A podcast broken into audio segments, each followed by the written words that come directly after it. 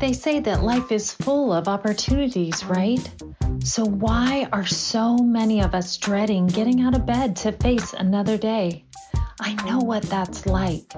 My life was full of conflict, stress, failure, and fear.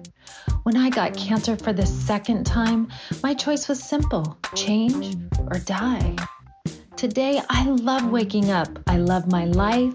I love owning my own business that is helping people learn and grow. So, how do you unlock that kind of transformation in your life? Let's discover the answers together as we hear from ordinary people like you and me and their extraordinary success stories. My name is Donna Gammon, and this is Power to Grow.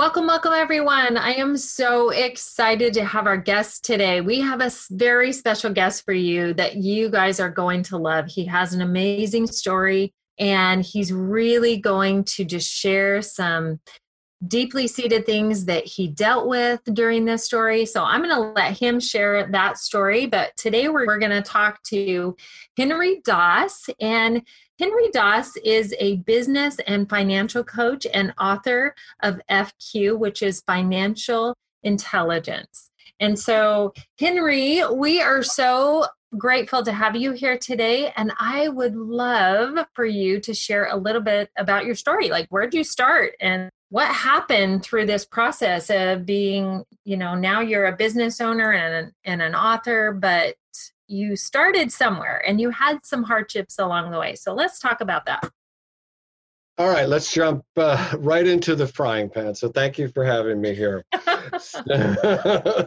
we're going to skip the fire. No, we're going to go, we're going to end up in the fire, but we'll start in the frying pan. So, brief, very brief backstory. I am a serial entrepreneur. I started my first business 30 years ago. I've had six, seven, eight. I've I've sort of lost count. And yes, I'm I currently coach entrepreneurs and people in personal finance. And I wrote I wrote this book that I released. So we're going to start with a story that I told in the book, which I think will fit in nicely with your audience. So back in 2005, uh, sorry, 2003, I was living in New York with my New York City with my wife and my three kids, and we we decided to move to suburbia. So we moved to the to the suburbs north of New York City.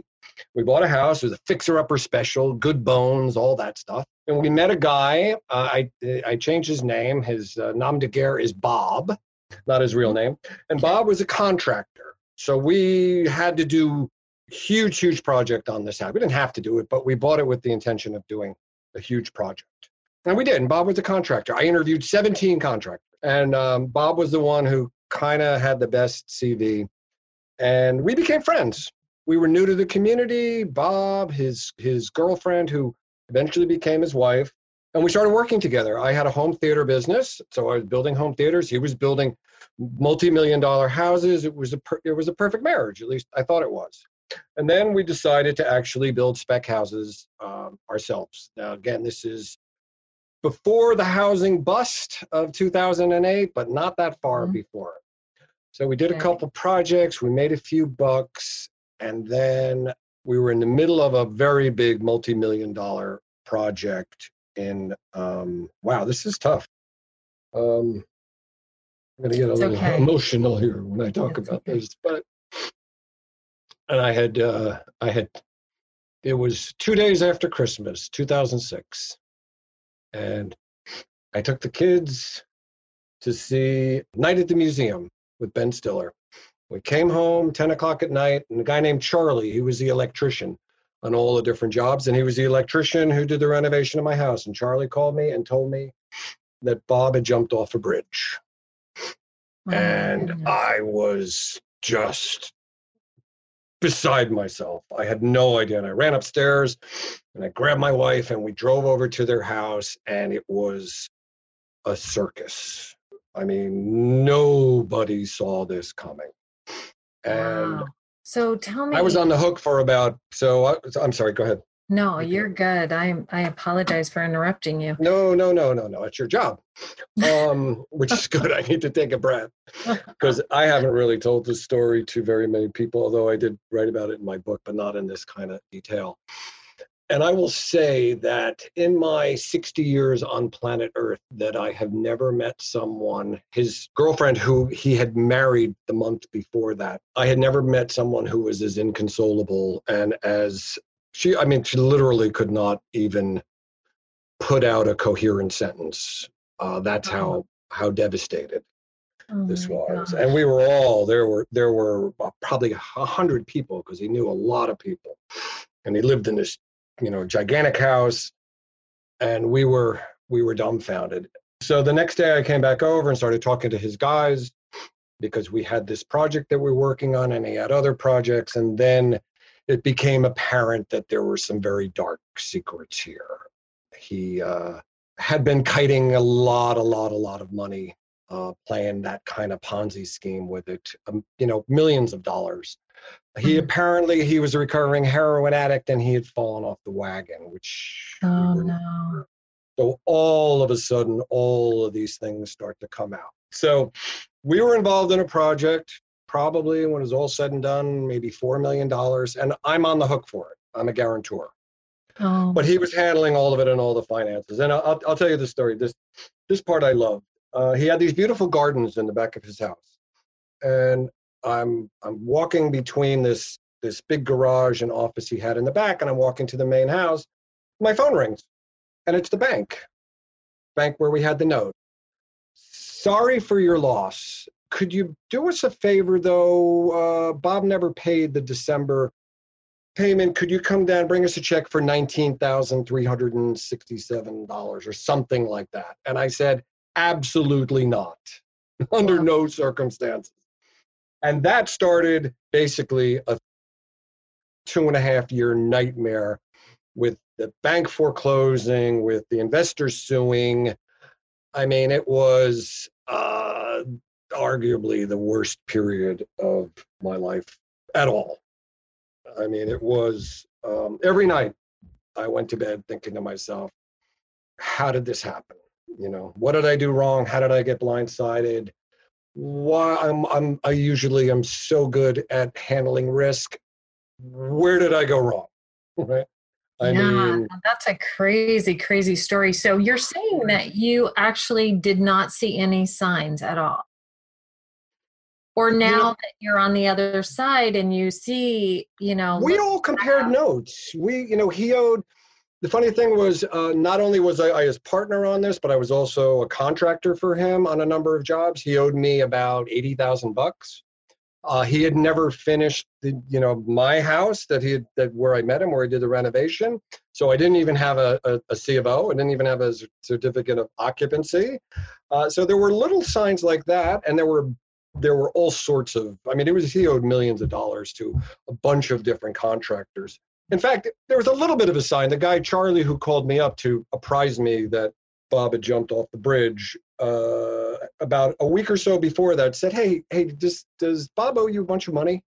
And i said yeah he owes me about 80 grand. He goes yeah he owes me about 100 grand. And and he was funny. He said well if you're not worried about it i'm not worried about it and I thought, in hindsight, I thought, well, I was an idiot. I should have been really worried about that. Mm-hmm. Um, but you know, when you when you have somebody that you're a partner with like that, and you don't, you know, you think you're. I'm guessing you guys were friends, and you wouldn't probably go into partnership if you weren't. We were we were friends first. Somewhat well.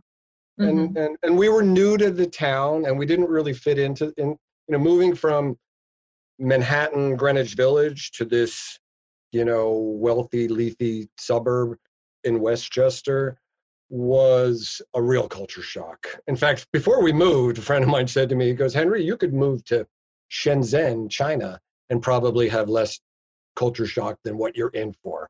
And I'm like, no, that that can't possibly be. But it was. we really were. We really were fish out of water. So that made my blinders even even bigger because the fact that that Bob and his wife became such good friends of ours and they became our social group, we were really heavily invested. So I think that allowed us to be blinded. Mm-hmm. I mean, because mm-hmm. there's no other way to, to, to describe it. Uh, I, I violated all sorts of rules that, that I, I follow almost religiously, obviously not. I guess I guess I was an agnostic during this particular period in terms of fiscal controls and, and risk and all of these things. I thought I had insulated myself from risk, but it turns out I was completely wrong. Uh, and then the bank went after me, and I met with a bankruptcy attorney, not because I had any intention of going bankrupt. I just wanted to know what the law was. Mm-hmm. And I remember he said to me, you know, it's not not so easy to go bankrupt anymore. And I'm like, it used to be easy.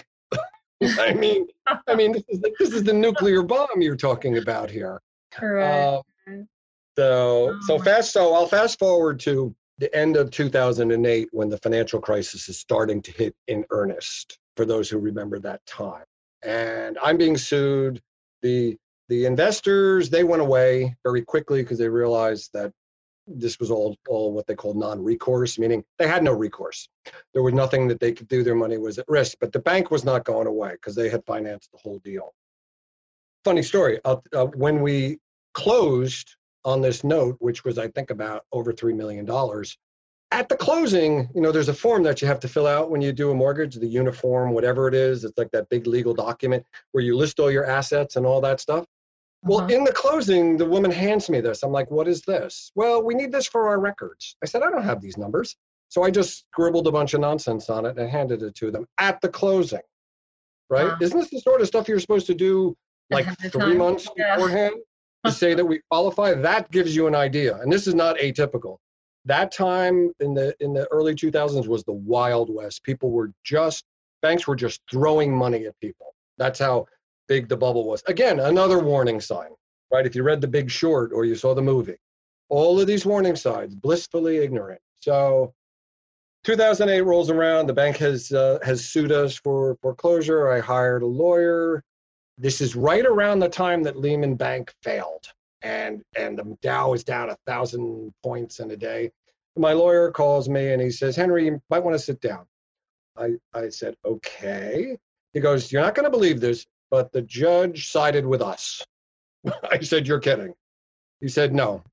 The, the judge gave you what he called, he said, he gave you a get out of jail free card. He said that the bank may foreclose, but they may not hold any guarantors responsible for recouping their money. Wow. And the only living, the only one with a pulse was me. and I said to my lawyer, he goes, I've been doing this for 32 years. I've never seen anything like so you were blessed. Wow. I because uh, we were dead to rights. I thought I thought for sure. Mm-hmm. And so, am I allowed to use profanity on this uh, thing, or should I? Uh, what's that? Please don't. Well, I call I call it. I'm not. I call this the greater The I refer to it in my book as the greater A blank hole okay, got it. theory. Okay, I call it the greater A blank hole theory. Is that okay. says who the judge asked himself, who is the bigger you know what? Uh-huh. Was it uh, was it the bank for giving us the money or us for taking it? And the uh-huh. judge decided that the bank was at fault because they never should have loaned us the money. Gotcha. Wow. And that's what wow, happened. That, that's and, an amazing story to uh, cra- crazy. Come out. Right. I mean, but all those sleepless nights and my wife telling me, I told you something was wrong and I told you you shouldn't have done this. And Mm-hmm. Blah, blah, blah, blah, blah, blah, blah. It's like, I don't need to hear that, but, but I get it. so. so now, as you went through that bankruptcy, was all of that from this friend that passed and all of the stuff accumulated from that or is this your mm, whole other well i didn't i didn't go through a, uh, any sort of bankruptcy in fact mm-hmm. the whole episode actually cost me $5000 believe it or not that was all i paid my my attorney i paid him a $5000 retainer and and and that, uh, and that was it. That was all it cost me. So I didn't have to do any. There were no there were no financial repercussions for me. We never figured out what happened to all the money. There were rumors that he was indebted to the mob. He had borrowed apparently money out of his new wife's SEP account, like many, mm-hmm. many, many thousands of dollars, but now there was no money to pay it back. He had four mortgages on his house all of these things came out after the fact. So he had done a pretty good job of of uh, shielding himself uh, until obviously, you know, the cat was out of the bag. He just after- couldn't after- take anymore. Right. His lawyer was owed a half a million dollars, so his lawyer recused himself as the executor. So no one wanted to touch his estate, which was insolvent. And when that happens, it ends up going to the county clerk. Right. So that was a whole mess with no idea how on earth all of this money could have evaporated. The only thing I can think of is um, the only way to really lose a lot of money very quickly is either be a really bad gambler or be really bad at the stock market. And as far as I know, he wasn't either of those. So we, Mhm. we, just, we just have no idea to this day. Wow. Here we are, you know, sad, 13 years- sad story that uh, you had to go through that, but you know, and somebody had to take their life. I just, ah, so sad.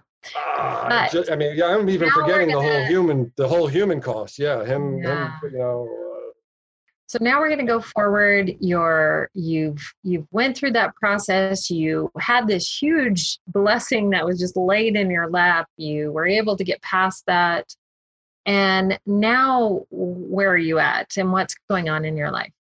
So at that time, so I continued on with, with my business and I sold that business around 2011.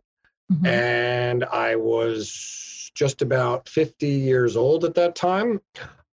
And then my mom, it was 2010, it was around around Easter of 2010. My mom, we all met at my cousin's house in um, Ridgewood, New Jersey, and my mom uh, showed up, and she was uh, well, how old? She was born in 1927, so whatever the, the math is there. So she's around eight, you know, in her early 80s, and my mom was was would never go out without her hair done and without looking a particular way. And and I remember we showed up at my cousin's, and my mom, her hair wasn't done, and I looked at her, and I looked at my sister, and I'm like, what's wrong with this picture here? Something was wrong with her, so we took her to the doctor, and she had uh, stage four gastric cancer Oh my God. like right out of a clear blue sky. So that was April 2010. And then in July 2010, my wife's mother, Dory, she was diagnosed with with misdiagnosed, but she had ultimately stage four uterine cancer. Oh, So we had the cancer, we call them the cancer twins.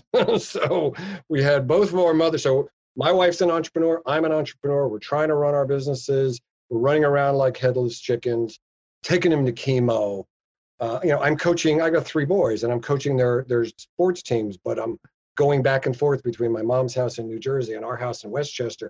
My wife actually lives living in the West Village with with her mother to help her go back and forth to Beth, Beth Israel. I mean, it was the most insane year. Neither of them lasted a year. They both. Uh, My um, my mother died, and Dory died in December, and my mother died in February of that year. And it was just we went to five funerals in ten months. Two moms, two first cousins, and a dear friend of mine's uh, daughter, seventeen-year-old daughter, committed suicide. All in the span of ten months.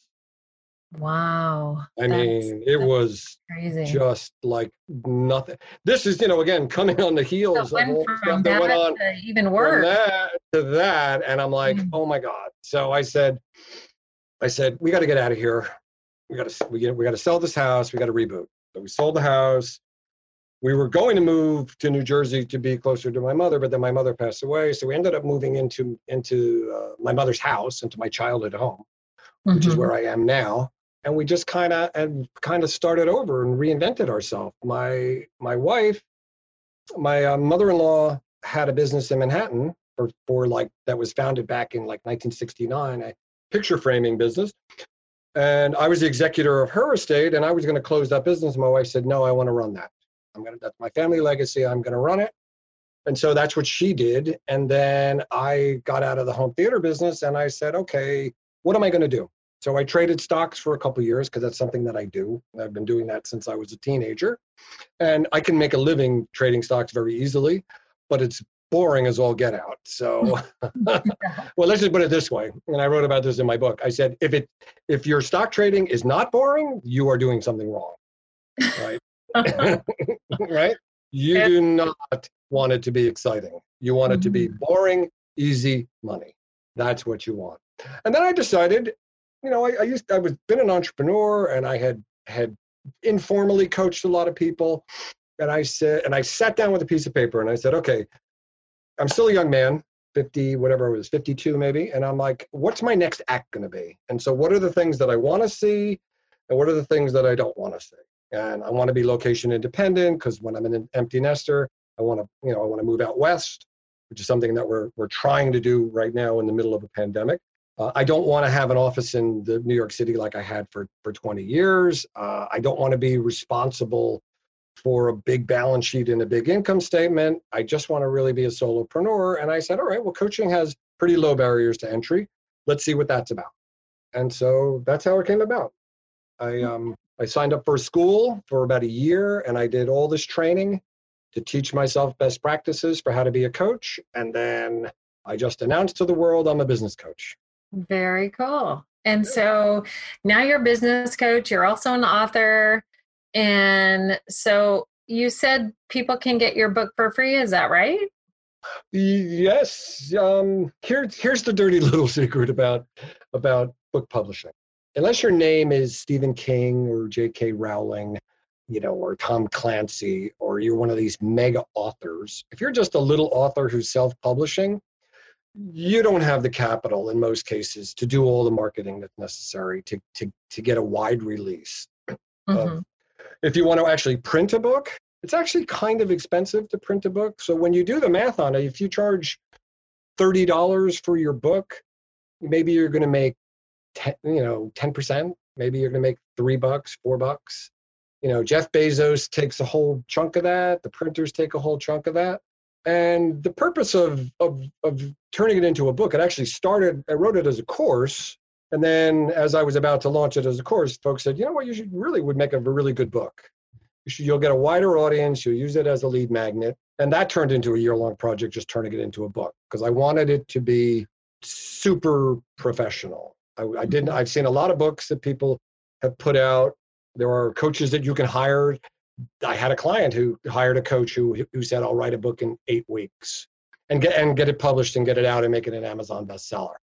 And I'm like, "That's just you just that's just not enough time to write a really professional book. I mean, I just don't see how, especially one that has to be researched." So I spent a lot of time making it the best possible book that no one will ever read, but that's okay. Maybe my grandkids will read it someday. So, so yeah, so I give it away. You can go on my website, and you can somewhere in the on the, what's called the FQ tab, you can scroll down and you'll find a link that says if you click on this link, uh, it'll take you to a landing page and and enter enter your email address, and it'll send you an email with a link to download it for free from BookBaby. And so we'll have that linked, and we can just put that sure. in our our show notes. Yeah, too. put it in the show notes. You guys yeah. can be able to do that. So awesome! Um, I really appreciate you coming and sharing all the hardship that you had going through that. But now let's talk about the good stuff. So nice. Thank you for that segue. Wonderful segue.